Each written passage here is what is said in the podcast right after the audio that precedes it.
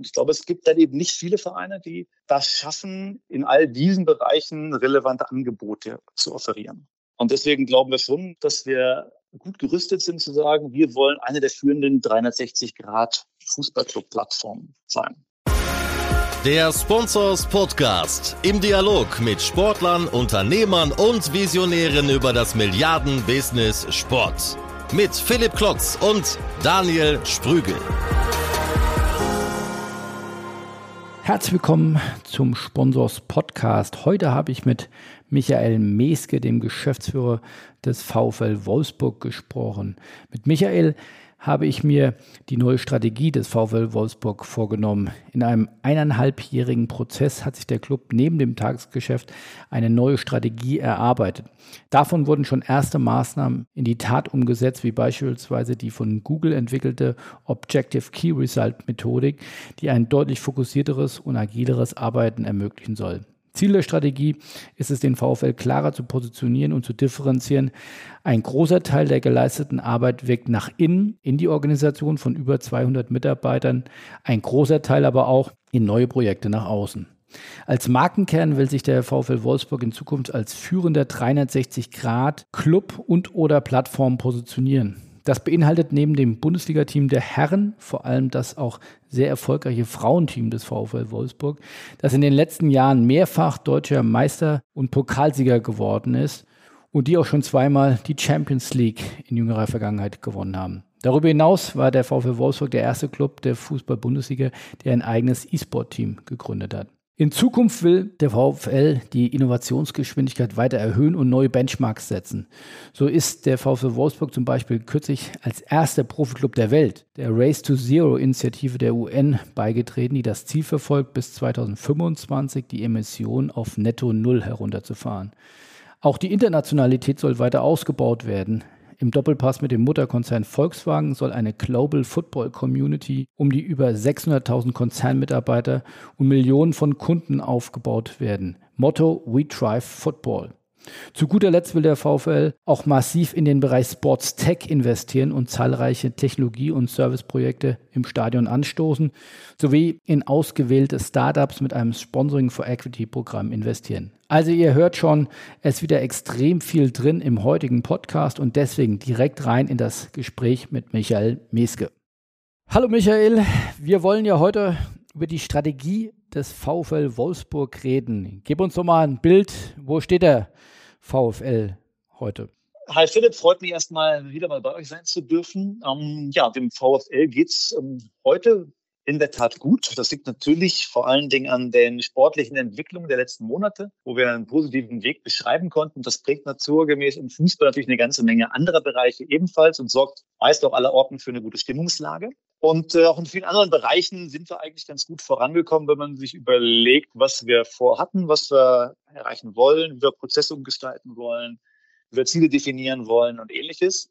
Bin ich schon ganz zufrieden, wenngleich man sich auch da nie ausruhen sollte. Da gibt es noch viel zu tun und viel im Detail abzuarbeiten. Also am Ende sind wir, muss man sagen, auch erst am Anfang der Reise, aber ganz gut unterwegs. Aber Stichwort Strategie, was habt ihr da ausgearbeitet? Also es gibt ja immer mehr Clubs, die sich äh, wirklich eine längerfristige Strategie auferlegen oder sich damit auseinandersetzen. Wie war da eure Reise? Ja, also wir haben uns natürlich auch diese Mühe gemacht, äh, eine Strategie zu entwickeln. Es gab auch ein paar grundlegende strategische Gedanken und ein paar grundlegende strategische Ausrichtungen natürlich auch über die letzten Jahre, auch schon von meinem Vorgänger oder meinen Vorgängern. Von daher haben wir jetzt auch nicht mit dem weißen Blatt Papier angefangen, sondern uns natürlich auch überlegt, was haben wir eigentlich schon alles und was lässt sich daraus eigentlich am besten entwickeln und am differenzierendsten vielleicht gegenüber anderen Vereinen. Eine Strategie darf jetzt kein Selbstzweck sein, soll auch nicht nur ein Marketing-Tool sein, was du dann mal in irgendeiner Präsentation und jemandem zeigen kannst. Guck mal, eine Strategie haben wir übrigens auch, das ist nicht toll.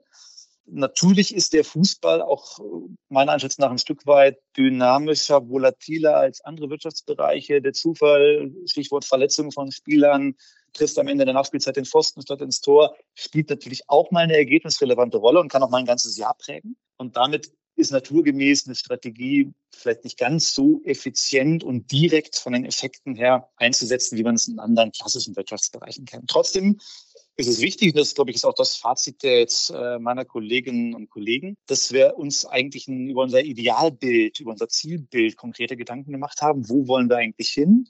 Wie könnten wir vielleicht einen eigenen Weg für den VfL beschreiten, beziehungsweise eine auch differenzierende Rolle einnehmen in der Fußballwelt? Und was braucht es dann, um eigentlich die Aktivitäten dann an diesem Idealbild auszurichten? Welche Ziele können wir definieren? Was heißt das dann in Aufgaben? Was heißt es in Maßnahmen, um diese Aufgaben zu erfüllen? Wie können wir das messen? Welche KPIs gibt es dafür? Welches Zielsystem nutzen wir, um dann am Ende im Tagesgeschäft einfach viel besser priorisieren zu können? Was hilft uns jetzt wirklich konkret, wenn wir zwei Optionen haben? Was hilft uns weniger? Ich glaube, viele haben immer wieder natürlich ganz grundlegende Gedanken, ja, in die Richtung, irgendwie, da will ich schon hin. Aber mir zumindest fehlt häufig die Zeit, das dann mal niederzuschreiben. Und dann denkt man, na komm, mache ich morgen. Und wenn man sich eine Pflicht gibt und sagt, pass auf, bis dann und dann wollen wir das und das an Zielsystem, an Strategie und so weiter fertig haben, dann sorgt es wirklich mal dafür, dass man selbst und auch natürlich alle anderen beteiligten Personen wirklich gezwungen sind, sich damit auseinanderzusetzen und das mal verlässlich, verbindlich, nachhaltig alles niederzuschreiben. Und dann natürlich auch ein Stück weit zu pflegen. Davon versprechen wir uns dann schon eine ganze Menge, dass uns das einfach letztendlich auch nachhaltiger, jetzt nicht im ökologischen Sinne, da auch dann als Teilbereich, aber generell bei all dem, was wir machen, nachhaltiger werden lässt und ein Stück weit klarer wie aufwendig ist so ein Strategieprozess? Kannst du uns da mal mitnehmen? Wann fängt sowas an? Ich höre raus, zu Ende ist es nie bestenfalls, aber wie aufwendig ist so ein Prozess? Also ist natürlich schon ein gewisser Aufwand, den man dabei betreiben muss, glaube ich, wenn man es jetzt einigermaßen detailliert, systematisiert, strukturiert machen will. Jetzt haben wir bei uns dann natürlich den schönen Vorteil, dass wir zum einen auch ein paar gute Grundlagen hatten, zum anderen, dass wir ja auch zum Beispiel einen Bereich Unternehmensentwicklung haben, der sich naturgemäß jetzt schon mit solchen Themen eben auch grundsätzlich beschäftigt und wo Mitarbeiter auch Kompetenz mitbringen, solche Dinge dann auszuarbeiten. Das macht es natürlich für alle Beteiligten dann ein Stück weit einfacher. Und begonnen hat das Ganze für uns dann mit einem Bereichsleiter-Workshop, wo wir alle Bereichsleiter und die Geschäftsführung mal zwei Tage eingeschlossen haben und haben einfach mal wild diskutiert. Was haben wir eigentlich schon alles? Was gab es an strategischen Grundgedanken? Was sind unsere Ausgangsvoraussetzungen? Was sind unsere Stärken und unsere Schwächen? Und wie sehen wir den Markt? Was sind Ziele, auch Ziele neben dem, sagen wir mal, sportlichen Erfolgsziel, was man sich meist ja zuallererst mal gibt und sagt, wir wollen in der und der Region spielen oder wollen einen Titel gewinnen oder was immer das sein kann oder uns in der Liga etablieren. Das ist immer unterschiedlich von Verein zu Verein. Aber was sind überhaupt noch weitere Ziele, Zieldimensionen? Daraus ist ein ganz spannender Prozess entstanden. Auch ein gutes Teambuilding meiner Einschätzung nach gewesen für uns mal als, als Führungsriege. Und das haben wir dann zum einen in die weiteren Bereiche, also Abteilung und auf die Facharbeitsebene runtergebrochen, da auch nochmal Diskussionen zu gestartet. Und wir haben vor allen Dingen danach dann angefangen, uns dann nochmal relativ intensiv über ein Zielsystem Gedanken zu machen um wirklich auch die Strategieumsetzung bestmöglich tracken zu können. Das war noch ein ganz guter Prozess. Das ist dann relativ artverwandt, fand ich inhaltlich, weil du auch natürlich viel über Ziele, Aufgaben, Maßnahmen Gedanken machst und über Kennzahlen eben. Gibt ja auch noch ein gutes Korsett, fängt ja auch noch mal ein bisschen dich immer wieder damit nachhaltig auseinanderzusetzen. Und da stehen wir jetzt eigentlich gerade, dass wir dieses Zielsystem, dass wir das jetzt äh, peu à peu ausgerollt haben. Also wir haben ja drei Geschäftsführungsbereiche. In einem in Mai ist ausgerollt, im zweiten läuft der Rollout gerade und im dritten wird es dann im Sommer soweit sein. Und parallel haben wir natürlich immer wieder auch dann nochmal, das lebt ja auch so ein Thema, auch bei Frage, was sind dann Handlungsfelder für uns, in welchen Projekten wollen wir versuchen, die Strategie umzusetzen, dann immer wieder nochmal nachgeschärft. Auch mal einiges verworfen, gehört auch dazu, finde ich, ist auch ein so Work in Progress, den man da äh, zu verrichten hat. Und deswegen sind wir so mittendrin jetzt, würde ich sagen, aber fühlen uns damit ganz wohl, haben ein ganz gutes Zielbild für uns entwickelt und ähm, sorgen jetzt da das Ganze mit Leben zu erfüllen. Wenn du sagst, ihr seid mittendrin, wann, wann habt ihr den Startschuss dann geteilt? Wann war dieser zweitägige Workshop? Das war in äh, 2019. Also wir arbeiten schon dran, von daher haben wir ganz mal für uns intern äh, 2020 Plus genannt. Das kommt dann jetzt fast ein bisschen anachronistisch vor. Aber mit dem Plus in der 2020 sorgt es ja dafür, dass das eigentlich jetzt auch äh, fortan für die Ewigkeit gelten kann. Aber schauen wir mal. Also deswegen, aber es läuft schon ein bisschen länger und im Detail ist es dann auch wirklich recht umfangreich. Von daher glaube ich, ist schon hilfreich, ähm, wenn man eine gewisse Infrastruktur dafür auch, auch, auch bieten kann, wie jetzt eben im Bereich Unternehmensentwicklung oder Abteilung oder ein, zwei Mitarbeiter, die sich schwerpunktmäßig damit beschäftigen zumindest. Ja, aber das ist ja schon ein dickes Brett, wenn man sagt, bohrt man anderthalb Jahre dran. Also da muss man ja auch ein gutes Durchhaltevermögen haben. Nochmal ins Detail gehend, äh, habt ihr das aus dem Bestandsteam? Du hast gesagt, ihr habt eine Abteilung Unternehmensentwicklung, ähm, aber konnten die das alleine führen oder habt ihr euch dann noch Coaches dazu genommen oder spezialisierte Agenturen? Wie macht man das? Wir hätten noch dazu dann quasi Volkswagen Consulting ein Stück weit einsetzen können.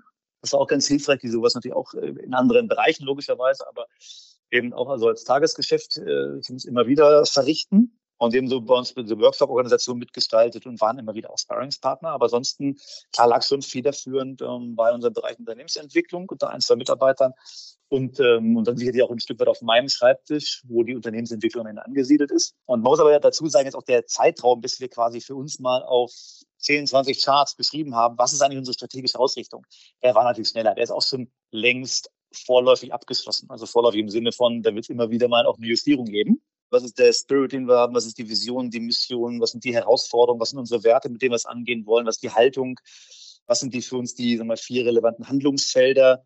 Das haben wir für uns eigentlich alles niedergeschrieben. Das ging auch relativ schnell. Also da waren wir wirklich auch, würde ich sagen, zumindest mal Anfang 2020 soweit. Da haben wir jetzt relativ viel Zeit äh, investiert in das Thema Zielsystem und natürlich dann immer wieder äh, Projekte zu identifizieren, die uns helfen, in diesen Handlungsfeldern die entsprechenden Ziele auch an, anzustreben und am Ende umzusetzen. Und da sind wir so gerade im laufenden Prozess. Also jetzt die, die Strategie, muss ich gestehen, das was am Ende soll das soll es eine PowerPoint sein, die du im Aufsichtsrat zeigst oder die du einem Sponsor zeigen kannst oder Sponsors zeigen kannst, was auch immer. Das war dann schon, muss man sagen, deutlich schneller. Ja, und, und du nimmst auch dann alle mit. Musst ja, wie viele Mitarbeiter habt ihr beim VfL? Das sind natürlich schon so 200 in Verwaltung, Vermarktung, alles in allem, in der gesamten Geschäftsstellenorganisation.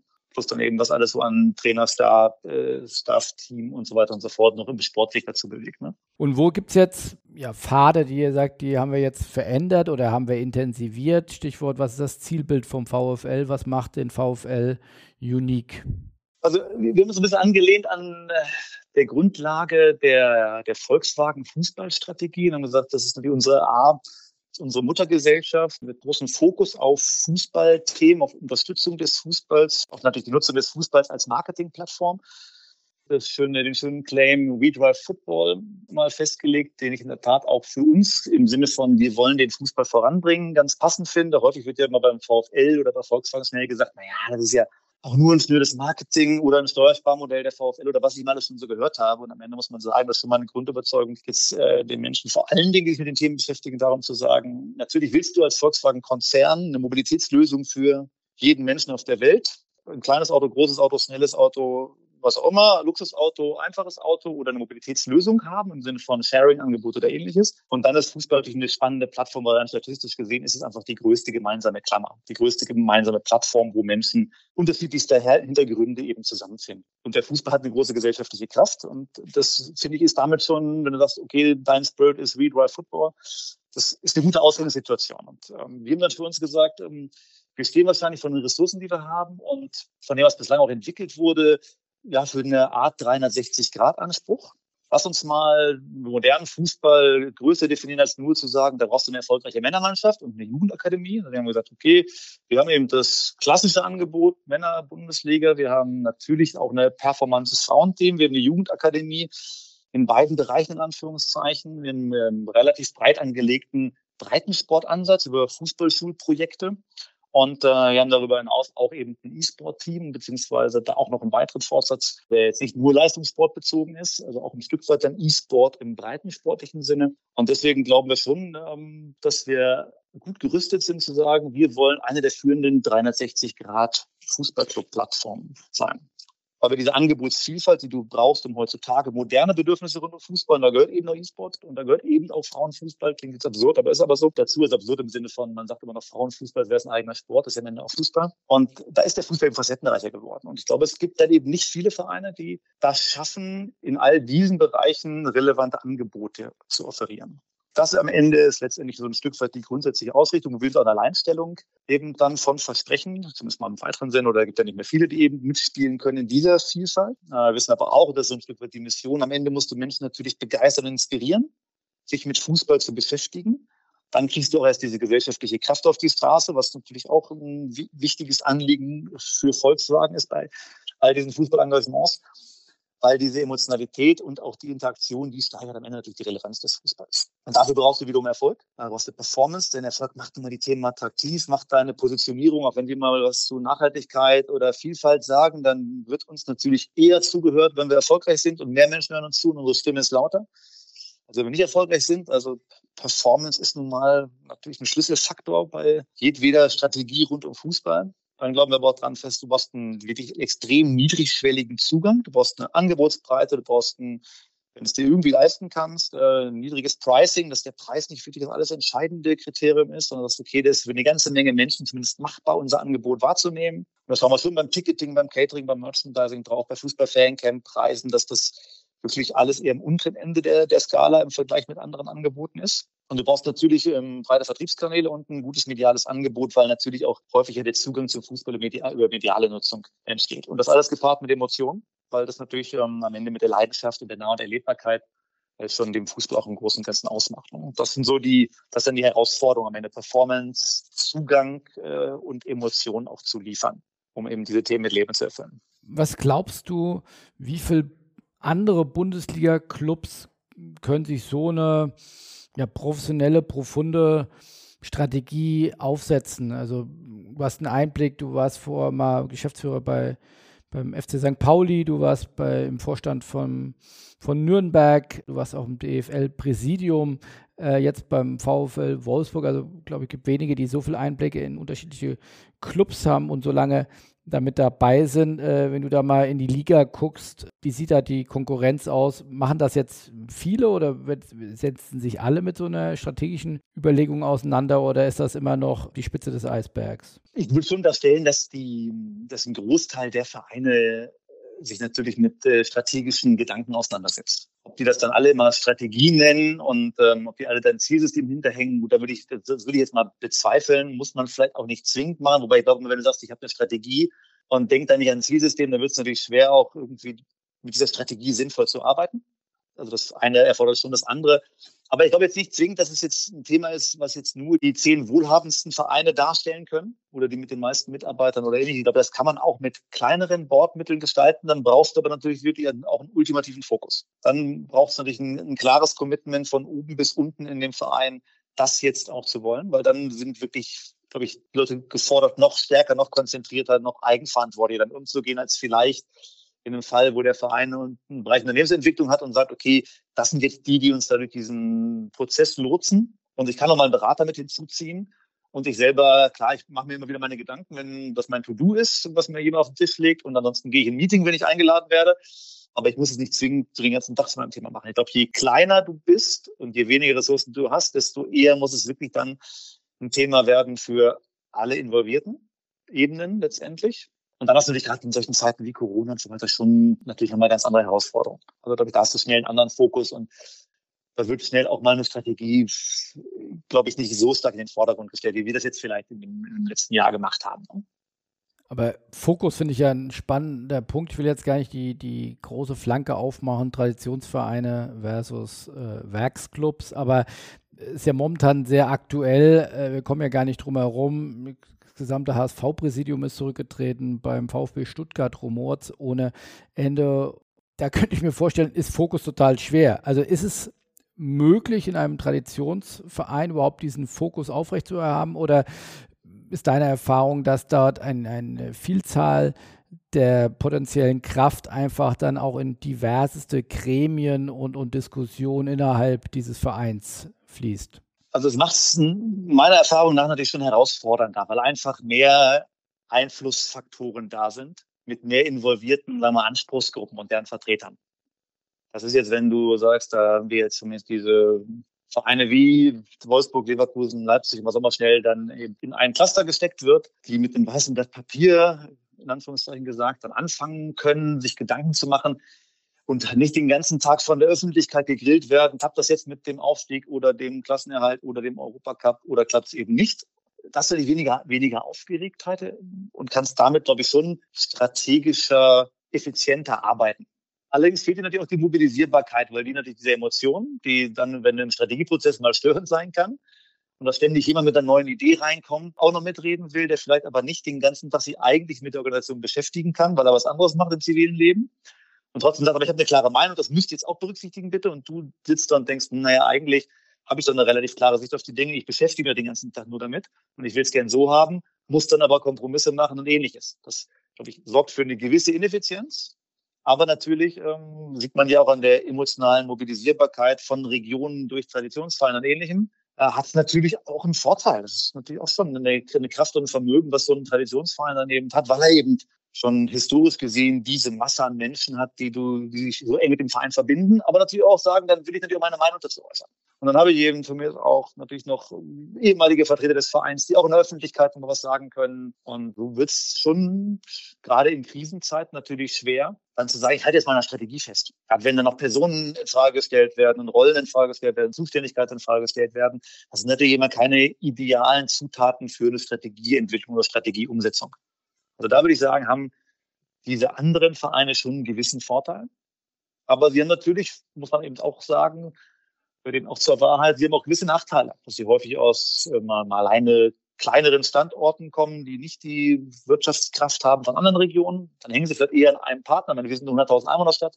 120.000. Und natürlich ist das hier sehr stark auf Volkswagen zugeschnitten, wie das ganze Leben in Wolfsburg. Und natürlich brauchst du dann diesen einen großen Partner. Ansonsten wird es hier wahrscheinlich nur schwerlich Bundesliga-Fußball geben können. Und trotzdem hat das für mich auch eine Relevanz und eine Berechtigung, dass auch an solchen Standorten und für solche Vereine zumindest die Möglichkeit besteht, sich auch in der Bundesliga zu etablieren. Also wenn es jetzt nur ein Close-Up für Traditionsvereine werden sollte, mit einer Existenzgarantie, dann weiß ich auch nicht genau, ob das wirklich so gut für den Fußball wäre, auch wenn das Fußball-Fan-Romantisch vielleicht ein sehr schönes Bild ist.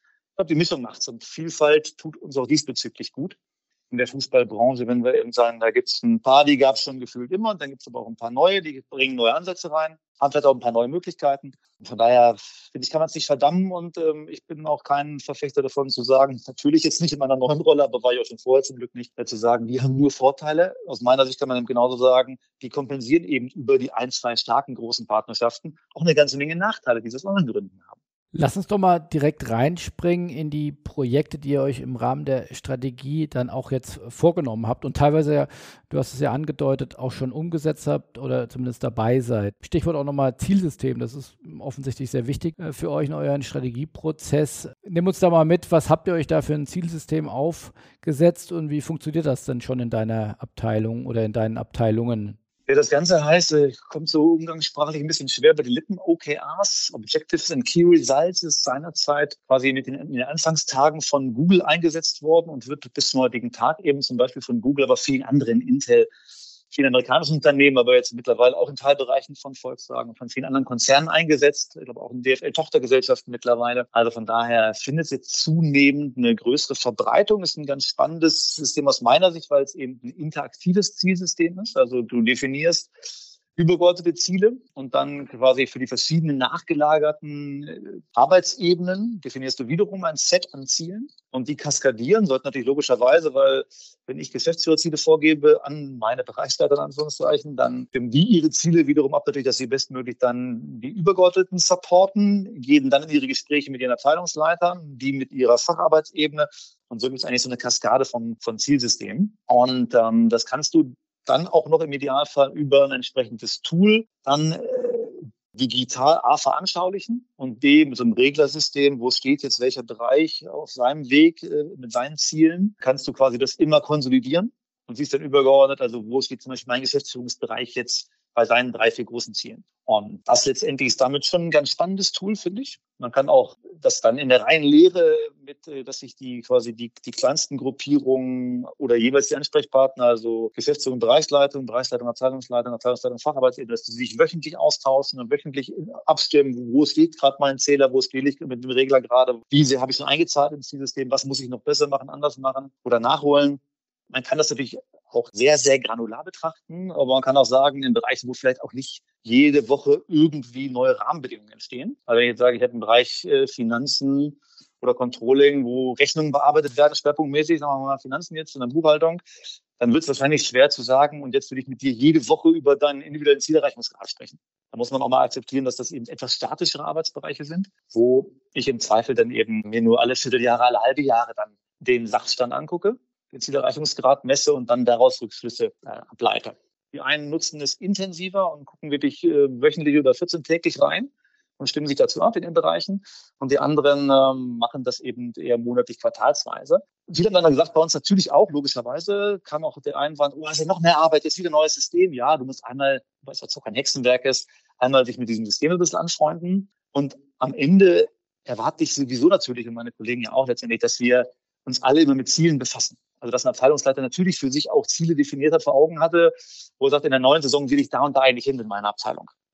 Und jetzt kann der einzige Umstand, wir geben ihm ein Korsett, wo wir sagen, okay, du musst bis dann und dann wieder was aufschreiben, musst konkret das Ganze definieren und formulieren, musst dafür sorgen, dass das mit deinen Mitarbeitern entsprechend synchronisiert wird und äh, zwingst dich dann, ob wöchentlich, monatlich, quartalsweise, was auch immer, dich mit den Mitarbeitern dazu auszutauschen. Du musst eben so fix, also willst du sowieso wahrscheinlich irgendwie mal reden, wer hat uns das und das vorgenommen, wo stehen wir da gerade? Nur jetzt hast du eben quasi dieses Zielsystem, was dich strukturiert durch diesen und systematisch durch diesen Prozess leitet. Und das finde ich in diesem OKR-Thema schon spannend. Und weil wir anfangs schon ein bisschen kritische hm, Blicke geerntet haben, damit natürlich auch, oh, mehr Arbeit, hm, hilft mir das wirklich? Haben jetzt zumindest, glaube ich, die allermeisten schon für sich gesagt, naja gut, also mehr Aufwand ist jetzt eigentlich auch nicht, weil wir sowieso ansonsten immer so ein bisschen unstrukturiert besprochen haben.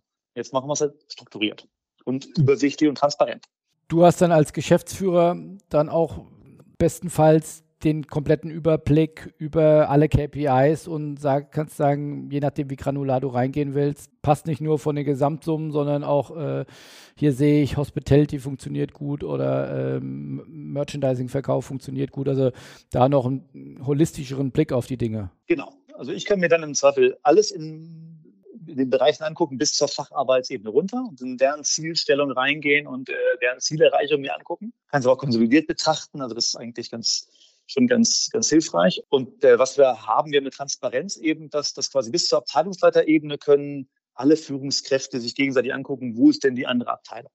Noch weiter runter in die Facharbeitsebene wäre wahrscheinlich jetzt auch nicht mehr so zwingend dann hilfreich gewesen an Informationsgewinnung, weil es doch schon sehr, sehr detailliert ist. Wollten wir wiederum aber auch gar nicht gehen, weil wir natürlich auch den Betriebsrat zum Beispiel mitgenommen haben von Volkswagen, das ist bei uns ja auch logischerweise eine wichtige Abstimmungsrunde, die ist diesbezüglich auch hinsichtlich von, wie viel Transparenz ist für den Mitarbeiter denn jetzt wirklich äh, zuzumuten und erforderlich und so weiter. Und dann haben wir gesagt, die Facharbeitsebene, da kann da nicht jeder reingucken, da kann nur wirklich der direkte, die direkte Linie reinschauen. Aber das hemmt das Ganze nicht, glaube ich, weil das ist dann sowieso schon sehr, sehr, sehr granular, muss man sagen. Und deswegen bin ich bislang ganz zufrieden, wie das so läuft und was wir an Informationsgewinn im Zweifel eben haben und auch an Kalibrierung auf ein, zwei, drei übergeordnete Ziele und immer überlegen, alle nachgelagerten Zahlen, die dann wirklich ausreichen in die übergeordneten ein.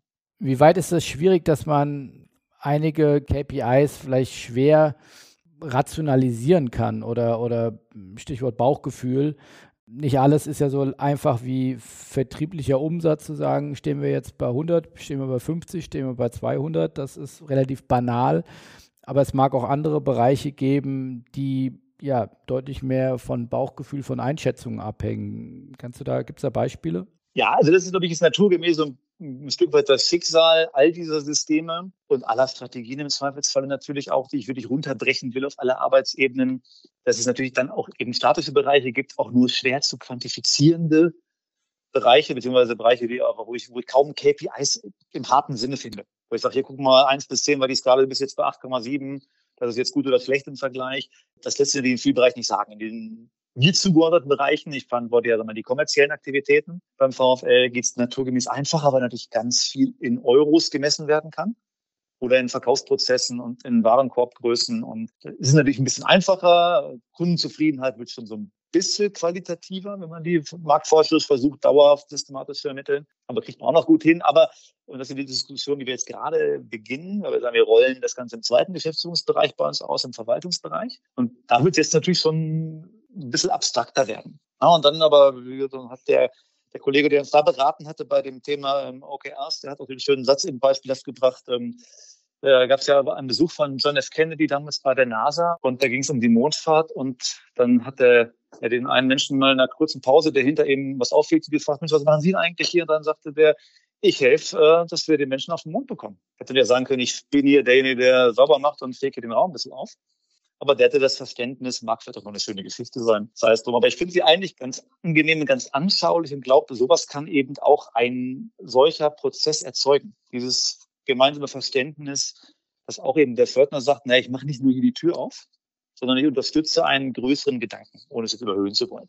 Aber ist das denn mit dem Zielkorridor, wenn ich es richtig verstanden habe, die führende 360-Grad-Plattform im Fußball zu sein? Ist das was, was für den Fördner greifbar ist oder ist das dann auch ein Stück weit konstruiert? Ist dann schon relativ abstrakt, muss man sagen. Ne? Und ähm, das, ist ja, das ist ja die Vision quasi, die Mission. Also warum machen wir das eigentlich? Weil wir sagen, wir wollen Menschen begeistern und inspirieren, sich mit Fußball auseinanderzusetzen. Da finde ich, kannst du dann schon wieder eher ein bisschen was ableiten, auch für den Fördner, weil dann geht es halt eben darum, Der hat auch seinen Kontakt mit der Anspruchsgruppe. Da kommt von mir ist der Logistikpartner und liefert irgendwas und sei es auch nur dort irgendein Logistikmitarbeiter oder ein Fan hat mal eine Frage oder, oder, oder.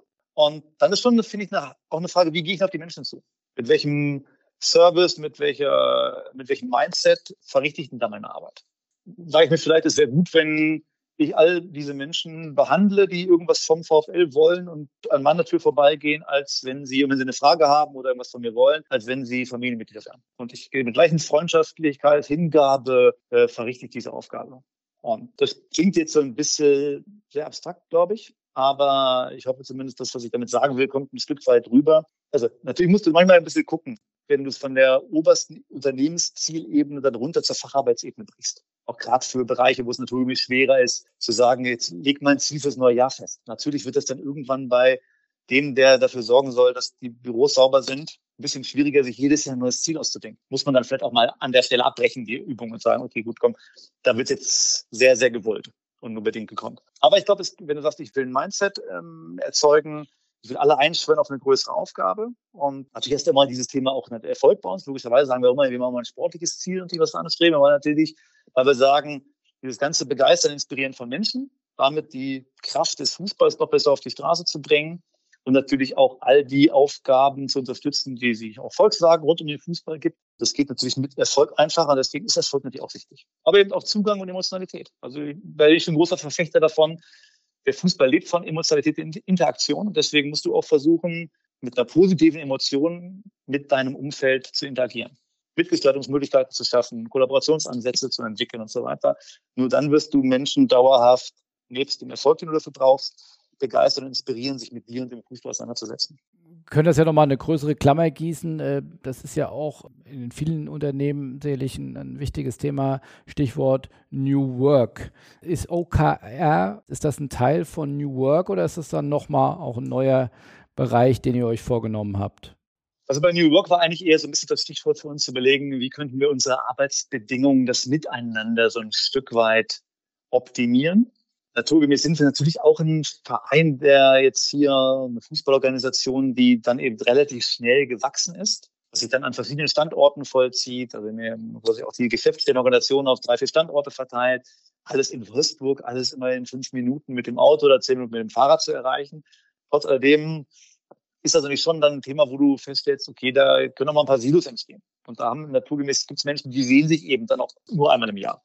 Und deswegen ist die Frage, welche Anlässe, Anlässe stiften wir, um Menschen zusammenzubringen. Jetzt gerade in Corona natürlich eine besonders äh, relevante und schwierige, aber auch generell. Und ähm, von daher finde ich so Themen, das war eigentlich für uns eher ein bisschen der gedankliche Schwerpunkt, als Stichwort alle acht Wochen ein äh, Mitarbeiterfrühstück gibt, wo Mitarbeiter referieren können, erklären können, was machen sie denn eigentlich, ähm, wo aber auch mal Raum ist für jeder stellt mal seinen präferierten äh, Freizeitaktivität vor, was interessiert ihn eigentlich abseits von seinem Beruf, wo ich externe Referenten einladen kann und sagen kann, erzähl mal aus eurem Leben, was sind eure Herausforderungen. Also alles schon Aspekte, glaube ich, die zum einen immer wieder einen inspirieren können, die mal ein bisschen ab, wohltuende Ablenkung sein können von dem täglichen Einerlei und die immer wieder Anlässe sind, um Menschen zusammenzubringen. Und darum geht es im Fußball im Großen und Ganzen. Aber glaube ich auch bei der Frage, wie können wir hier bestmöglich alle auch wiederum auf bestimmte Ziele einschwören und dieses Team zu bilden. Und deswegen ist diese Frage Anlässe und wir haben so ein Kulturcafé dafür ins Leben gerufen, haben uns einen festen Rhythmus gegeben an Mitarbeiterversammlungen. Eigentlich bislang bei uns immer auch von, von, den, von den Mitarbeitern sehr geschätzt hier sehr große, sehr schöne, sehr launige, kurzweilige, langanhaltende Weihnachtsfeierlichkeit, haben eine ähm, Reise gemacht, mal zu einem Auswärtsspiel mit der Belegschaft. Also haben schon viel gemacht, aber ich glaube, man kann noch mehr machen. Man kann den Mitarbeitern auch noch mehr Raum geben zur Darstellung. Auch sich selber zu präsentieren. Am Anfang war Mitarbeiterversammlung immer die drei Geschäftsführer standen vorne und haben erzählt. Und jetzt haben wir das eben auch angereichert. Also A, dass äh, Fragen voreingereicht werden können, dass Fragen digi momentan digital noch gestellt werden können. Aber dass wir auch auf der Mitarbeiterversammlung auch dann immer einzelnen Bereichen den Raum geben, bestimmte aktuelle Projekte vorzustellen, wie Race to Zero oder ähnliches. Genau, da können wir ja auch nochmal drauf eingehen. Race to Zero. Durfte ja vorher mal so einen leichten Einblick in eure Projekte 2020 plus bekommen und da natürlich fleißig mitgeschrieben. Race to Zero steht da auch drauf. Was habt ihr euch da vorgenommen? Race to Zero ist letztendlich ähm, ein Fokus, den wir in puncto ökologische Nachhaltigkeit verstärkt wahrnehmen wollen und selbst geben wollen in den nächsten Jahren. Wir sind ja schon hier auch beim VfL seit langer Zeit sehr engagiert im gesamten CSR-Bereich. Ähm, kann man vielleicht sagen, dass der Fokus in der Vergangenheit sehr stark auf den sozialen Themen lag, rund um Integration, Vielfalt, ähm, Schulkooperation, Kindergarten, Vereine in der Region und so weiter. Und dass wir auch so ein bisschen überlegt haben, okay, wie glaubwürdig, wie nachhaltig kannst du eigentlich in diesem Thema ökologische Nachhaltigkeit sein? Haben aber auch, wenn wir systemimmanent, in Anführungszeichen, so ein paar Schwachstellen haben. Also wir werden immer eine Rasenheizung brauchen, um im Winter spielfähig zu sein. Und die kostet natürlich viel Energie. Wir werden aufgrund des Terminkalenders immer wieder Flugzeuge nutzen müssen, um mit der Mannschaft von A nach B zu reisen. Und wir werden immer im Idealfall auch, muss man sagen, natürlich ein bisschen Fanreiseaufwand rund um Heimspiele, Auswärtsspiele, was auch immer, dann produzieren. Und damit hast du per se natürlich gewisse Nachhaltigkeitsgrenzen eine gewisse Belastung im CO2-Sinne, die du erzeugst. Aber der Fußball ist nun mal auch ein extrem wichtiger Multiplikator. Ich glaube, das ist eine der großen, wenn nicht die große gesellschaftliche Aufgabe und Herausforderung, vor der wir alle stehen. Und deswegen muss der Fußball diesbezüglich, weil eben so viele Menschen auf ihn schauen, und weil sich so viele Menschen im Fußball involvieren und Anteil nehmen, muss der Fußball hier auch vorangehen. Und kann vielleicht auch die, ich persönlich finde das eigentlich ganz positive Botschaft, ähm, dann vermitteln und sagen, auch wenn du jetzt nicht perfekt und komplett puristisch leben kannst von heute auf morgen und nicht bereit bist, so radikal alles zu verändern, lohnt sich trotzdem darüber nachzudenken, wo kannst du Dinge verändern? Was kannst du machen auch in deinem Alltag? Und genau das, glaube ich, können wir beim Fußball sehr, sehr gut vorleben. Natürlich wird es immer Menschen geben rund um Fußball, die auch, weil vielleicht viel Geld verdient wird, auch mit großen Autos fahren, die noch nicht alle elektrisch angetrieben sind und so weiter. Und ähm, wird immer viel Flugreisen geben und so weiter. Und trotzdem kannst du sagen, du gibst mal einen Fokus und zwingst dich auch hier wiederum ein Stück weit oder motivierst dich, incentivierst dich, konkret zu überlegen, wie kannst du hier noch viel, viel besser werden in puncto ökologischer Nachhaltigkeit. Und da ist das Race to Zero der Vereinten Nationen, das Programm, was wir, mit dem wir jetzt dabei getreten sind, auch wiederum für uns, finde ich, eine sehr gute Orientierung bietet eine gute Struktur, gibt ein Stück weit Know-how-Transfers, ein spannender Austausch, für uns generell natürlich auch eine spannende Partnerschaft mit den Vereinten Nationen diesbezüglich, passt auch gut in die Gesamtstrategie von Volkswagen, wo es auch enge Verbindungen hinein in das Programm gibt, auch wenn das jetzt zwei unterschiedliche Pfade waren, innerhalb derer wir uns in das Programm hineinbewegt haben. Und klares Ziel für uns, ein ambitioniertes Ziel zu sagen, 2025 äh, netto Null zu sein, was CO2 anbelangt, äh, auch inklusive, und das glaube ich ist dann schon nochmal ein neuer Standard im Fußball unserer Einschätzung nach, inklusive der gesamten Fanmobilität, was ja im Großen und Ganzen oder ein Großteil auch ausmacht. Also unsere, von unserer CO2-Bilanz werden 60 Prozent durch äh, Fanmobilität produziert. Das kann man natürlich nur am Ende erstmal indirekt beeinflussen. Aber auch da kann man incentivieren und äh, kann Menschen motivieren, sich hier Gedanken zu machen, ähm, anders anzureisen, andere Angebote zu nutzen von uns oder aber zu sagen, wie jetzt der neuen Saison dann kommt, zum Beispiel ein Klimaticket mit einem kleinen Aufschlag, der dann deine Anreise oder die Anreise anderer, die noch nicht ganz so klimafreundlich stattgefunden hat, dann entsprechend zu kompensieren. Dann kannst du das natürlich noch vielfältig über Ladeinfrastruktur auch für die Öffentlichkeit nutzbar weiterdenken. Wir stellen unsere Fahrzeugflotte jetzt in diesem Kalenderjahr komplett um. Komplett heißt da, wo auch zweckmäßig machbar. Also macht natürlich jetzt keinen Sinn, in ein Auto mit 300 Kilometer Reichweite dann die Scouts zu setzen, die 700 Kilometer irgendwo hinfahren sollen. Dann wird es natürlich ein bisschen unzweckmäßig. Da kannst du aber mit einem Hybrid arbeiten oder ähnlichem. Kannst über nochmal E-Fahrräder auch als Dienstfahrzeuge nachdenken, über ein Scooter-System zur Verbindung von unseren drei, vier Geschäftsstelleneinheiten, die wir hier haben, wenn Leute von A nach B schnell wollen bevor sie immer ins Auto steigen, können sie einfach auch den Scooter nutzen. Also haben wir gerade ganz, ganz viele Themen, die wir hier jetzt langsam ausrollen und ähm, mit denen wir uns natürlich einschwören, auf dieses Thema 2025 netto null zu sein. Und macht Spaß, glaube ich, war auch sehr inspirierend für die Kolleginnen und Kollegen, da diesen Impulsvortrag, den wir am Anfang da mal eingeführt haben, als das Thema in der Belegschaft vorgestellt haben.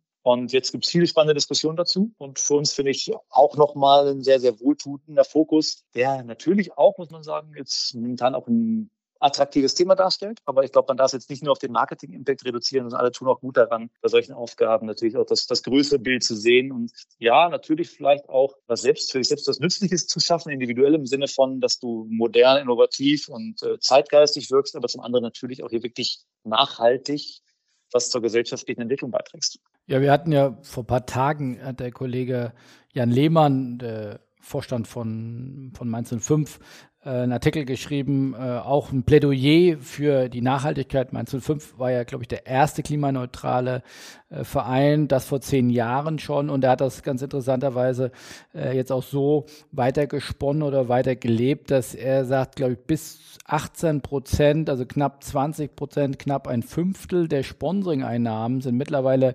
direkt verknüpft mit dem Thema Nachhaltigkeit. Ähm, ob das jetzt dann so weit äh, geht, dass man diese 20 Prozent der Einnahmen dann nicht hätte, das ist, glaube ich, jetzt noch nicht diskutiert. Aber äh, auch äh, Hoffenheim setzt ja extrem auf nachhaltige Sponsoring-Konzepte. Also wirklich ein Thema, äh, was jetzt auch eine neue Breite gewinnt. Das sehen wir genauso. Also das Thema, und das wird uns auch wie einige andere Themen eben mittellangfristig begleiten, und zwar in zentraler Rolle begleiten. Und das Thema wird immer mehr Menschen, immer mehr Organisationen bewegen davon gehen wir fest aus und das ist auch gut so offen gestanden, dass das dann so ist. Und äh, von daher wird es alleine irgendwann ein Hygienefaktor sein. Also ich glaube, dass äh, in ganz, ganz vielen Bereichen, gerade zumindest mal größere Organisationen, wenn die sich über Fußballpartnerschaften Gedanken machen, als Sponsor oder welche Rolle auch immer, dann werden sie schon auch schauen, ob der Fußballverein ihren Anforderungen auch an diese Themen, an Nachhaltigkeit, Vielfältigkeit und so weiter, eben entspricht. Und ich glaube, wenn du da dann einfach nichts vorzuweisen hast, dann wird es noch schwerer, dann auch diese Organisation, die Unternehmen als Partner für dich zu gewinnen. Von daher finde ich, hat es zum einen konkreten Marketing, Vermarktungsimpact, zum anderen hat es natürlich aber diese, auch diesen übergeordneten gesellschaftlichen Zweck, hier langfristig bestmögliche Lebensbedingungen für alle Menschen zu schaffen. Und da glaube ich, darf man diese Vorbildrolle des Fußballs unterschätzen. Da ist immer schwer zu sagen, wie viel Prozent sind es denn dann, die jetzt konkret darauf entfallen. Wir haben natürlich auch diesbezüglich ein, zwei äh, Sponsoring-Assets mit drin und äh, haben natürlich auch Partnerschaften, die wir in diesem Bereich vergeben. Das ist die spannende Frage, hätte der Partner ansonsten, was du schon sagtest, eben nicht gebucht, da kann man lange drüber fabulieren. Aber trotzdem, also wir sind auch fest davon überzeugt, der Trend wird in diese Richtung gehen und Themen wie Diversity und Sustainability, die werden uns langfristig beschäftigen und werden irgendwann eine grundlegende Partneranforderung sein. Ja, ich meine, ich hatte jüngst auch ein äh, sehr spannendes Interview, kommt in den nächsten Tagen auch mit Jochen Senkpiel vom Volkswagen, CMO von, von Volkswagen.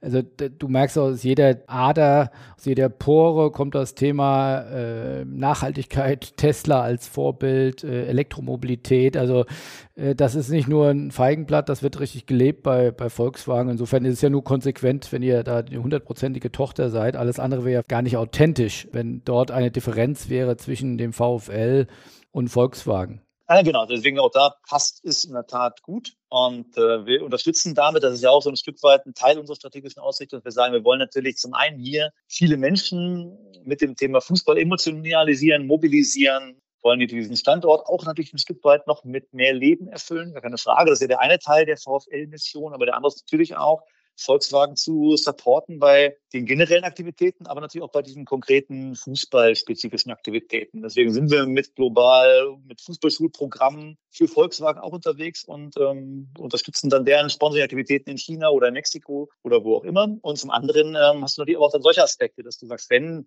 ein Konzern sich derart stark jetzt zu diesen Herausforderungen committed und zu dieser Ausrichtung committed in Sachen Elektromobilität und Nachhaltigkeit, dann äh, machen wir dann natürlich mit. Alles andere wäre wirklich widersinnig und äh, für uns auch eine gute Gelegenheit, auch diesbezüglich Synergien zu nutzen. Und macht es natürlich auch ein bisschen einfacher für uns, glaube ich, den Schalter da jetzt umzulegen und in diese Richtung auch die gesamte Organisation zu entwickeln die facettenreich eben nicht nur zu sagen, okay, wir nutzen jetzt E-Autos und stellen zehn Ladesäulen hin, sondern das wirklich komplexer zu durchdenken. Was heißt denn das? Und kannst du dann an der Arena noch ein, was ich was, ein Switching Point darstellen, wo du sagst, du kannst jetzt von hier an der Arena parken und dann mit dem E-Scooter zum Outlet Center oder in die Innenstadt fahren und kriegst von uns noch einen Gutschein, wenn du hier dein Verkehrsmittel wechselst. Also da gibt es ja tausend Themen, äh, die man da durchspielen kann. Und äh, nee, immer wieder spannend, muss ich auch sagen, da mit Jochen Senkfield und äh, dessen Kolleginnen und Kollegen zu diskutieren. Und wie gesagt, man kann schon viele Synergien nutzen, was es bei uns dann vielleicht ein bisschen einfacher macht. Wobei ich glaube, eine grundsätzliche Ausrichtung ist dann jetzt auch keine Frage nur von starken Partnern und von ähm, Budgets.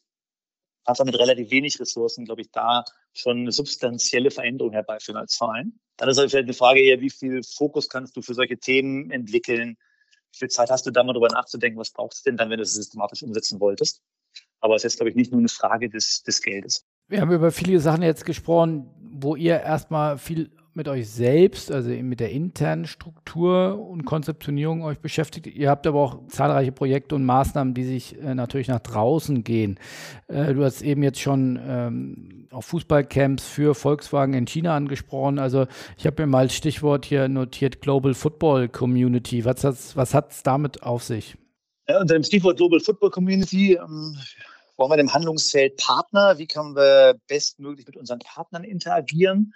Eines von diesen vier angesprochenen Handlungsfeldern. Und äh, da spielt die Global Football Community bei uns eine große Rolle, momentan eine konzeptionelle Rolle, wo wir gerade noch sind, dabei sind, quasi das jetzt hier final zu konzeptionieren. Da müssen wir natürlich auch ein bisschen Corona-spezifische Budgets mal kalibrieren und gucken, was wir dann wieder von umgesetzt bekommen. Aber der Grundgedanke ganz einfach formuliert ist, dass wir einfach äh, mit knapp 700.000 Mitarbeitern von Volkswagen mit ähm, 10 Millionen verkauften Fahrzeugen pro Jahr, die ja irgendjemand kauft, eine Organisation, ein Privatverbraucher, nichts, der fährt im Idealfall dann mit seiner Familie mehrere Jahre lang jeden Tag immer wieder in seinem Passat, in seinem Golf, in seinem Skoda, was auch immer. Und damit gibt es schon mal eine gewisse Nähe zu Menschen und auch so einer großen Anzahl von Menschen. Allein wenn ich mir die Mitarbeiter anschaue und, und das wäre im Schnitt werden wahrscheinlich von dem Volkswagen-Mitarbeiter werden noch drei weitere Personen finanziert, ernährt, unterstützt und so weiter und so fort. Dann habe ich da natürlich alleine schon mal irgendwo eine Community von zwei Millionen. Wenn ich jetzt noch die Kunden in Anführungszeichen mit einbeziehe, wo ich auch einen Kontaktpunkt zu habe, den ich auch fußballerisch nutzen kann, über Angebote an Vertriebsstellen, über Apps, die du den Käufern mitgibst oder, oder, oder, dann hast du schon eigentlich eine spannende Anzahl an Menschen, und ähm, die statistisch gesehen eben auch global sich eigentlich flächendeckend für Fußball wiederum einen, einen Teil davon zumindest mal interessieren und wie wir damit interessanten Angeboten, glaube ich, erreichen können. Da geht es jetzt gar nicht zwingend darum, jetzt zu sagen, jetzt haben wir 10.000 Mitarbeiter in Mexiko bei Volkswagen, machen wir ein Fußball-Feriencamp als VW Wolfsburg und erwarten, dass die alle VfL-Fan werden. Das glaube ich jetzt ein bisschen weit hergeholt. Die werden dann ihre lokale Fußballleidenschaft haben, aber vielleicht werden wir dann, wenn wir international uns mal etablieren können auf einem gewissen Level. Vielleicht äh, werden wir dann deren Zweitlieblingsclub, deren international favorisierter Verein, wo ein bisschen mitfiebert. Ähm, wir entfalten über solche Volkswagen-Aktivitäten wie Fußballschulprogramme in China, Brasilien, Argentinien, Mexiko, USA, analog der Volkswagen-Sponsorships dort, entfalten wir eine Grundsichtbarkeit, einen Grund raus, dann haben wir so, äh, soziale Medienaktivitäten über diese Themen, kommen immer wieder Menschen in Berührung. Das, glaube ich, ist der, der entscheidende Punkt und können da natürlich auch Partnern von uns, wiederum weiteren Sponsoren, einen Zugang hin ermöglichen, wenn wir sagen, wir finden über euch, sei es über Sportausrüstung oder andere Themen, Getränkepartnerschaft oder ähnliches, finden wir einen Zugang, einen mehrwertstiftenden Zugang in diese Zielgruppe. Also ein Beispiel ist jetzt eher ein regionales Thema, was aber auch in diesen großen Gedanken der Global Football Community reinpasst, dass wir sagen, wir wollen dir hier Hilfe für die Menschen auch ein Stück weit bieten. Also Volkswagen per se natürlich in der Region und wir fußballerisch. Jetzt gibt es hier im Umkreis von Wolfsburg 350 Fußballvereine, meist breitensportlich ausgerichtet, bis 100.000 Mitgliedern. Und ähm, wir sind jetzt mit nahezu allen Vereinen im Austausch und sagen, wir würden euch als Partner gerne unterstützen. Wir können euch bestimmte Dienstleistungen zur Verfügung stellen, Trainer, Coaching, Fußball-Fancamps durchführen. Wir können euch natürlich auch vergünstigt ähm, Volkswagen Mobilität organisieren, vergünstigt äh, bei unserem Ausrüster Nike ähm, Teamausrüstung bereitstellen und, und, und, und, und. Greenkeeper-Schulung, was immer man machen könnte und wollte.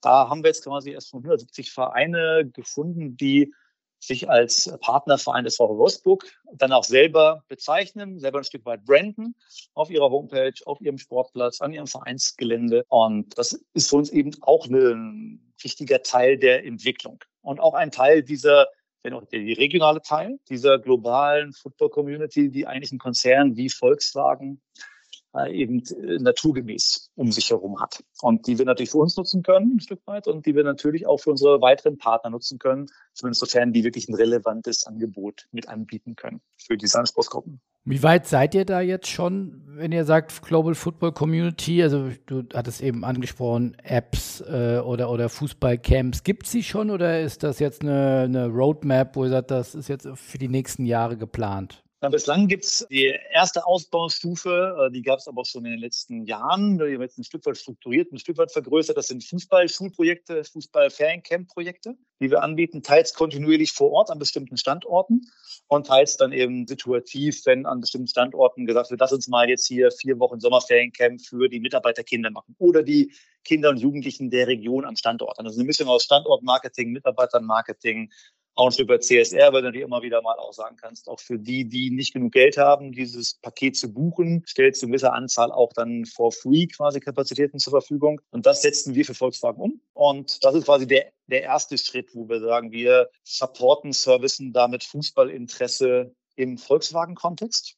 Und darüber hinaus ähm, haben wir das jetzt ein Stück weit weiter für uns, aber sind jetzt gerade in der Konzeption, was kannst du da machen, vielleicht an an fester Infrastruktur, die errichtet wird, wo du sagst, da hast du so ein bisschen so eine Mischung aus Experience Center und Academy, wo du sagst, ja, vielleicht mal zwei Fußballplätze erschaffen, eine Infrastruktur, ein Gebäudekörper dahin, Umkleidekabinen, Aufenthaltsraum, wo ein bisschen FIFA gespielt werden kann, was auch immer noch alles eben zur Fußballwelt von heute gehört und kannst dort eben was für Mitarbeiterkinder machen, für die Kinder der Region, ob mit entsprechendem Vergütung oder eben ohne. Das kannst du an verschiedensten Standorten dann entsprechend ausrollen, wo du sagst, da hat Fußball, da gibt es infrastrukturelle Rahmenbedingungen, wo sowas möglich ist und da gibt es ein hohes Maß an Fußballinteresse eben auch. Das ist ja auch mal wichtig. Aber wenn ich mir da die Standorte in Verteilung anschaue, würde ich sagen, da ist eine ganze Menge mit dabei.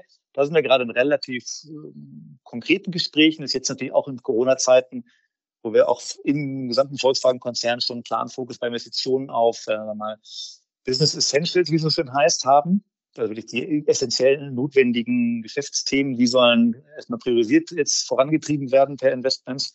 Und alles andere, was jetzt nicht wirklich essentiell ist für die Geschäftsbetriebe von Volkswagen, steht jetzt erstmal hinten an. Und äh, von daher sind wir jetzt gerade noch in der finalen Konzeptionsschleife. Aber da kannst du schon spannende Themen machen. Du kannst es auch dann noch weiterdenken und sagen, warum nicht dann noch eine digitale Fußball-App, die letztendlich jeder, jeder nutzen kann, die du dem Kundenkind mitgeben kannst, dem Mitarbeiterkind, was auch immer. Und wo du sagst, hier kannst du auch dich interaktiv gerade in mal Fußballinfrastruktur schwachen Regionen, wo nicht jeder seinen Dorfverein hat, seinen Sportlehrer hat mit Fußballkompetenz, wo du täglich irgendwo systematisch strukturiert Fußball spielen kannst. Und da mag dann die App ein sinnvoller Wegbegleiter sein, wo du das, eine tägliche Möglichkeit hast, dich im Sinne so ein bisschen von Infotainment und so weiter täglich mit Fußball auseinanderzusetzen, Übungen zu erhalten, ein paar Challenges zu bestreiten, dich zu vernetzen, kannst du online, offline überführen am Ende, Turnierformat oder ähnliches. Also auch da sind wir gerade dran, aber muss man dazu offen die eingestehen, das ist ja auch in der Tat dann schon ein ganz sportliches Investment. Und dann müssen wir erstmal auch abwarten, wie sich die Dinge entwickeln. Aber das sind alles Themen, die man am Ende unter diese Global Football Community, glaube ich, sehr gut packen kann und wo man immer wieder nicht nur Volkswagen Interesse und Ziele verfolgen kann, unterstützen kann, sondern wo man eben auch ein Stück weit VfL natürlich orientiert denkt und eben aber auch weitere Partner integrieren kann. Ist das dann schon final konzipiert, unter welchem Brand das dann stattfindet? Also findet das vorrangig unter dem Brand Volkswagen statt oder vorrangig unter dem Brand äh, VfL Wolfsburg? Also wir sind da sicherlich eher so ein Stück weit der Supporter oder der Subbrand, der Service Provider, der dann maßgeblich die Durchführung verantworten wird und mal die operative Abwicklung. All wie gesagt, also ich glaube, da will ich den VfL natürlich nicht kleinreden, aber Natürlich ist es im Volkswagen-Werk in Sao Paulo so, dass die meisten Menschen wahrscheinlich eher letztendlich dann eine emotionale Nähe zu einem Fußballclub von Sao Paulo spüren und nicht zwingend den VfL auf dem Schirm haben. Aber auch da sagen wir natürlich auch eine 360-Grad-Plattform heißt letztendlich ja nicht alles selber machen müssen. Und wie wir es bei den Fußball-Feriencamps in der Region machen und bei diesen Vereinspartnerschaften, ist das ja auch miteinander, wo wir sagen, Verein im Dorf zehn Kilometer entfernt von Wolfsburg, wir kommen vorbei, wir bringen Infrastruktur, Personal mit. Im Fußball-Feriencamp, das waren ja viele andere Vereine mittlerweile auch so. Und du bist ein Stück weit mit uns zusammen dort Ausrichter. Du hast die Sportanlage, du bringst die Kinder und Jugendlichen aus deinem äh, Dorf oder deiner Region mit. Und, ähm, und wir sorgen dafür, dass da ein adäquates, spannendes, emotional hochwertiges Angebot wird, wo noch ein Profispieler vorbeikommt zum Autogramme schreiben oder ähnliches. Und, und so kann man natürlich auch die Frage denken, wie bespiele ich an Standorten von Volkswagen? Wiederum dann solche Fußballthemen wie Fußballschulprogramme, Ferienangebote oder ähnliches. Auch da würde ich mir dann wieder durchaus einen lokalen Verein vorstellen können, den man mit reinnimmt. Oder die lokale Volkswagen-Organisation. Also am Ende muss man da ein Stück weit offen sein. Und ich glaube, wir haben schon immer mehr Wert davon, wenn wir A, möglichst vielen Menschen natürlich in Berührung kommen, vielleicht unsere medialen Reichweiten damit aufbauen können, ein Stück weit äh, bekannter Sympathie entwickeln können. Also das hat ja auch alles seinen Wert, gerade in diesen Tagen. Und ähm, darüber hinaus unterstützen wir natürlich Aktivitäten von Volkswagen und können immer wieder weitere Partner integrieren. Also von daher finde ich diesen Plattformgedanken schon wirklich spannend und äh, denke, den kann man aber ruhig offen planen und muss nicht immer all, über alles in grün-weiß machen und über VfL draufschreiben. Lass uns abschließend doch nochmal über den Bereich Technologie sprechen. Das ist sicherlich momentan und gerade jetzt auch in Corona in aller Munde. Ähm, Technologie the world und, und äh, alles, alle Technologiewerte an der Börse gehen durch die Decke, ob jetzt mal berechtigt oder überhyped, äh, wir mal dahingestellt. Wie beschäftigt euch das und wie versucht ihr dort den Angang? Ich glaube, ihr habt ja auch gerade im Bereich Stadion oder Future Stadium einiges vor, aber auch ein Beteiligungsprogramm ist in der Andenke. Was sind da eure Überlegungen?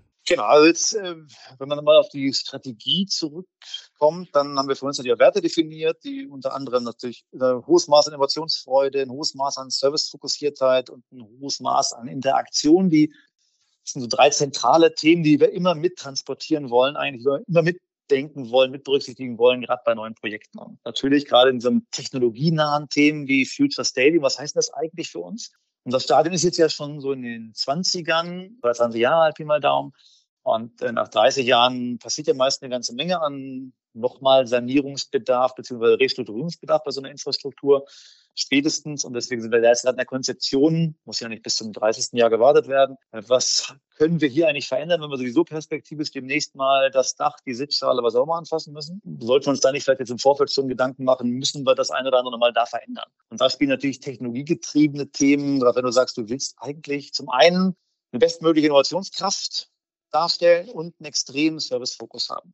Und du willst ein Stück weit, sagen wir hier, moderne Sportfamilienunterhaltung darbieten mit dem VfL, mit dem, was wir hier machen. Und dann hat das natürlich, wenn das dein Zielkorridor ist, auch Anforderungen an deine Stadioninfrastruktur weil natürlich die, die Fan-Journey, wie man so schön sagt, der rund um den Spieltag vor allen Dingen auch von dem, was an Infrastruktur im Stadion passiert, geprägt wird. Von daher haben wir da eine Arbeitsgruppe aufgesetzt, die sich gerade mit, ähm, wie ich finde, ganz spannenden Themen beschäftigt. Ähm, was kann 5G für uns wirklich leisten, kurz-, mittel-, langfristig? Ähm, was können wir mit App-Technologie verändern? Ähm, also was ich digitales Zuschauerleitsystem, dass du bei der Zuwägungsfrage, Parkplatzfrage, wo kommst du am schnellsten ins Stadion, in welchem Drehkreuz, wo ist jetzt äh, die kürzeste Catering-Schlange, links um Toilette, Halbzeitpause sechs Minuten, rechts um acht Minuten. Da kannst du noch, finde ich, eine ganze Menge an Service-Innovationen entfalten.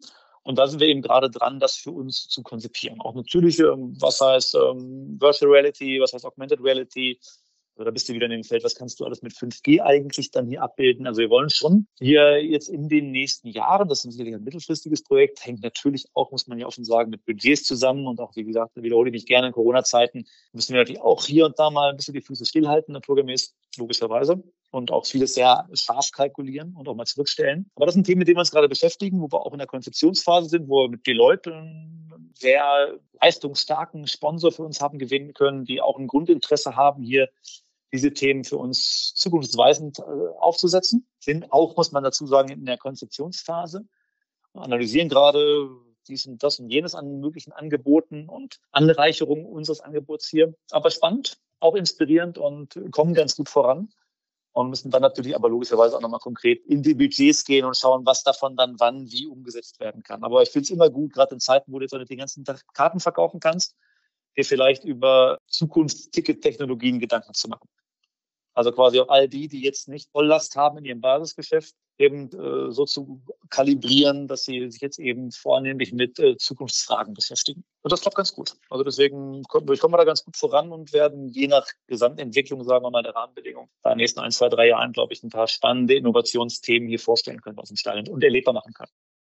Nun das Thema Catering am, äh, Catering am Platz oder Vorbestellung von Catering bei NFL natürlich auch schon. Äh, US-Sport äh, an verschiedenen Standorten. Gibt auch hier und da ja mal zarte Auswüchse Catering am Platz. Quasi bestell doch einfach per App dann und ihr kriegt das Essen zu deinem Sitzplatz geliefert.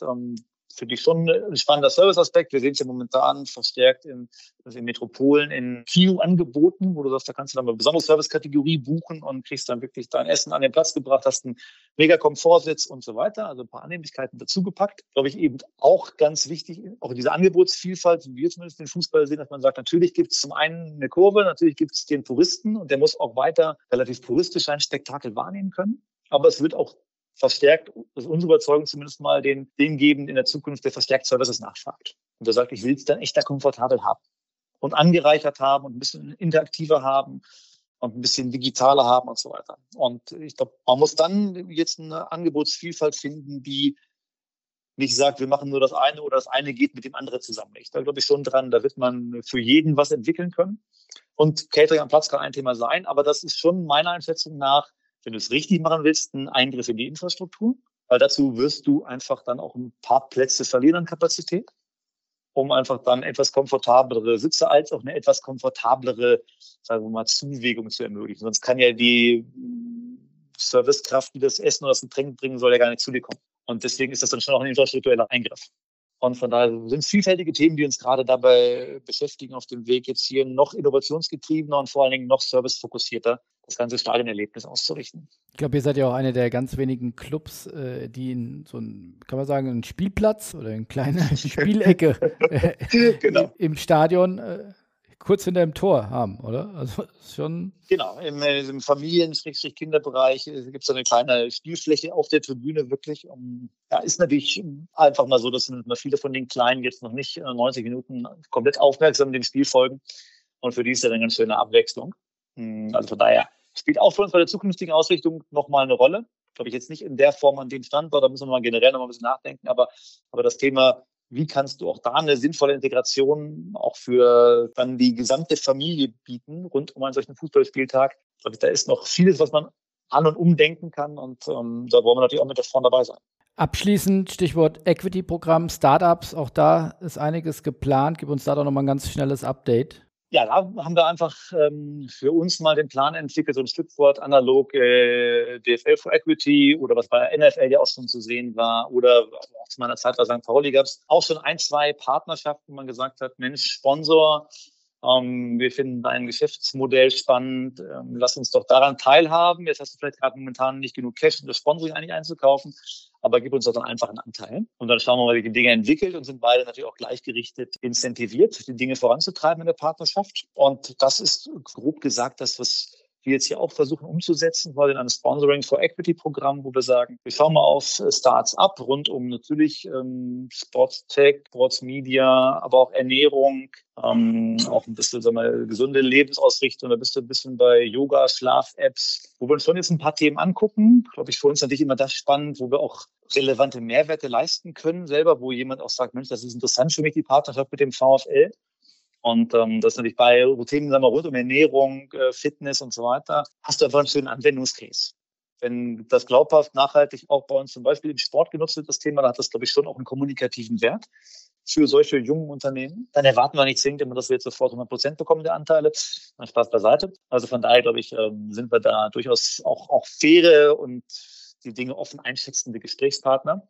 Aber haben, unabhängig von der Frage, wie viel wert werden denn solche Beteiligungen, wie relevant ist das dann, wenn du vielleicht nach zwei, drei Finanzierungsrunden am Ende nur fünf Prozent hast und selbst ein sich sehr gut entwickeltes Startup dann vielleicht mal 10 Millionen, 20 Millionen wert ist, wird das natürlich bei uns die ökonomische Welt auch nicht wirklich verändern, wenn wir diesen Anteil veräußern sollten. Aber es hat eine gewisse ökonomische Fantasie. Ähm, es stiftet im Idealfall Nutzen, weil wir das Angebot auch wirklich sinnvoll einsetzen können, wenn es wirklich richtig gut passt bei uns und äh, sonst irgendwie anderweitig einkaufen würden.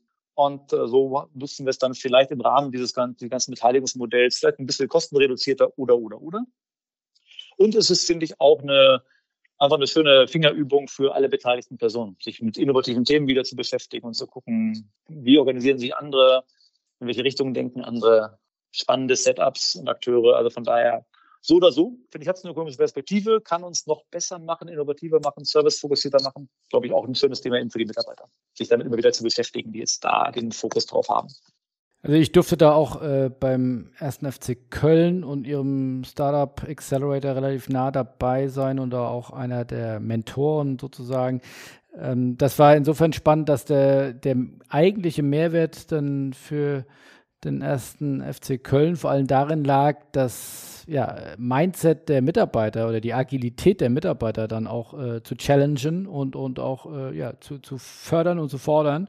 Und da haben auch ganz viele mitgemacht und waren dann so interne äh, Mentoren für die Startups. Also das war, finde ich, ein interessanter ja, Expectation Management oder auch Zielkorridore, wo man sagt, nicht unbedingt der, der direkte Cash-Mehrwert, äh, der daraus entsteht. Auch schön, wenn das passiert, so wie du es auch beschrieben hast. Ähm, aber wird man wahrscheinlich nicht der kurzfristig der Gamechanger für einen Bundesliga-Club sein. Aber äh, das Mindset und, und die Haltung zu äh, Innovationsthemen zu verändern oder auch zu sehen, was man da innerhalb kürzester Zeit äh, dann auf die, auf die Strecke bringen kann, das ist, glaube ich, nicht zu unterschätzen. Nein, definitiv. Und ich finde, äh, den Vorteil sehen wir eben auch. Den hast du relativ auf sicher eben und du hast dazu eine ökonomische Fantasie. Und das sehen wir natürlich auch bei so Themen wie digitaler Fußball-App oder Fußball-Experience Center Akademien an Volkswagen-Standorten. Es bringt dich jetzt ökonomisch nicht um, sowas zu errichten, mal so global gesehen. Ähm, du hast immer einen konkreten Nutzen mindestens mal im Konzern dann eben für die, wie gesagt, Mitarbeiterkinder, Kinder an den Standorten und so weiter, mit solchen Fußballschulprogrammen zum Beispiel. Und es kann natürlich auch noch einen konkreten Nutzen über eine Idealfall vielleicht mal globale Community für den VfL rausspringen. Und äh, dann finde ich, wenn man sagt, okay, das ist eine vertretbare Investition, das ist ähm, äh, eine spannende Befassung, es bringt dich äh, wahrscheinlich von den Kompetenzen und von deinem Mindset ein Stück weiter und bei gutem Verlauf kann es auch noch wirklich einen konkreten ökonomischen Wert produzieren das sind immer spannende Projekte, finde ich, wenn diese Kriterien erfüllt sind. Wie kriegt ihr den Funnel voll, also dass ihr da immer wieder spannende neue Startups vor der Brust habt? Kommen die auf euch zu? Macht ihr da Kampagnen dazu? Wie geht ihr da vor? Also man muss natürlich sagen, dass das Ganze auch mal seine Zeit braucht. Also wir sind jetzt, würde ich sagen, schon seit fünf, sechs Monaten wahrscheinlich mit einem Startup in relativ intensiven Gesprächen. Aber gerade wenn du sagst, ich möchte einen Anteil haben, es, da sind schon ein paar andere Mitgesellschafter dabei und ich will aber kein, eigentlich kein Geld zahlen. Als andere, also dann hast du naturgemäß natürlich auch noch ein paar Herausforderungen, ja, bis man sowas dann wirklich passgenau für alle Beteiligten hinbekommt. Deswegen ist jetzt die Beschaffung von spannenden Themen, die wir dann konkret mal beleuchten können, jetzt für uns noch gar nicht so elementar. Also wir haben jetzt eher genug zu tun. Wir haben zwei, drei Themen identifiziert, wo wir einfach dann aus persönlichen Netzwerken in die Venture Capital Szene, Startup Szene ähm, oder so Startups gefunden haben, die sagen, ja, stimmt, ist spannend für uns, könnte uns wirklich einen Mehrwert liefern. Ähm, lass uns mal gemeinsam sprechen. Und da sind wir jetzt eigentlich gerade. Mit einem jetzt sehr, sehr konkret. Das könnte jetzt auch in den nächsten Wochen sich soweit realisieren, dass es eine konkrete Partnerschaft gibt. Und mit ein, zwei anderen sind wir dann noch ein Stück weiter weg, sind uns, sagen mal, eher so am Anfang der Gespräche und haben grundsätzlich gesagt, ja, spannend, lass uns mal gucken, könnte für beide was dabei sein. Also deswegen glaube ich, dass das Finden von Targets äh, wird jetzt nicht das Problem sein, weil es immer dann doch relativ lange dauert, weil wir auch jetzt nicht Unmengen an Mitarbeitern abstellen können, die sich damit befassen. Und ähm, deswegen gehen wir sukzessive voran, aber glaube ich schon, werden wir auch da also in den nächsten ein, zwei, drei Jahren wirklich ein paar spannende Themen finden.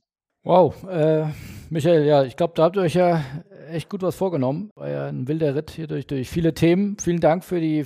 Kann ich klagen, macht Spaß, also von daher.